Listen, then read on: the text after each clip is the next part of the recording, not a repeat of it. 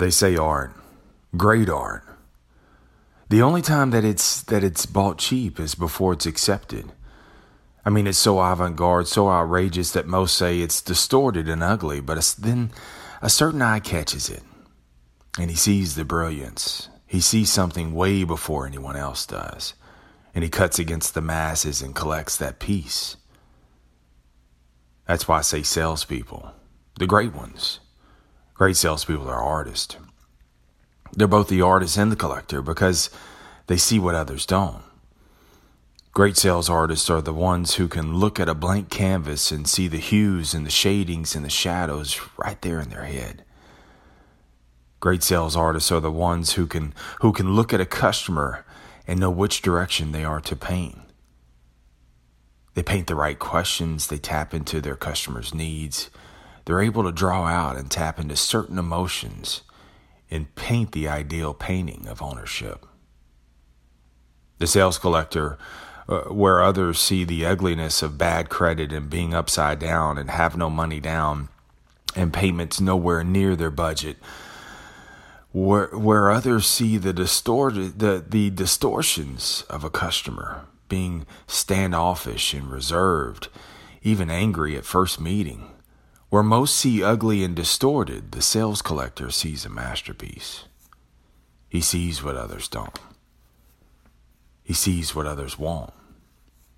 He sees the opportunity. The opportunity to earn the portrait of a customer. Where others, most salespeople, they just walk on. It's too difficult. The burden's too deep. It's too much to give for little chance of getting. But sales collectors see it and they say, I'll take it. I'll take that piece. I say great salespeople are artists because it's not fashion. See, fashion comes and goes. And most salespeople are not in the sales profession. They're in the fashion business. See, when things are going great, when the economy is good, the product is good, it's easy to sell, the traffic, the leads are flowing. See, it's easy to be in sales. It's fashionable to rep a product when there's no resistance. But like I said, fashion comes and goes. And so these salespeople, the minute the tide turns, the minute resistance builds up, the minute things don't go their way, they're gone. On to the next sales gig. On to the next job. Looking for the street. Easy street. But not artists. Artists see the beauty in the chaos.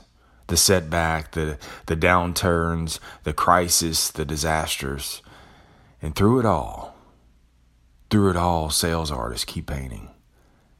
They keep painting because they believe. They really believe in their art. So they keep at it, finding new techniques, new strokes, painting from different angles, never satisfied with their work. They keep painting and astutely collect. They do this because they see differently. They feel the emotions differently. They process things differently, and they should. They're artists, and so are you. See, you have to take what life gives you. Life gives you a blank canvas every day.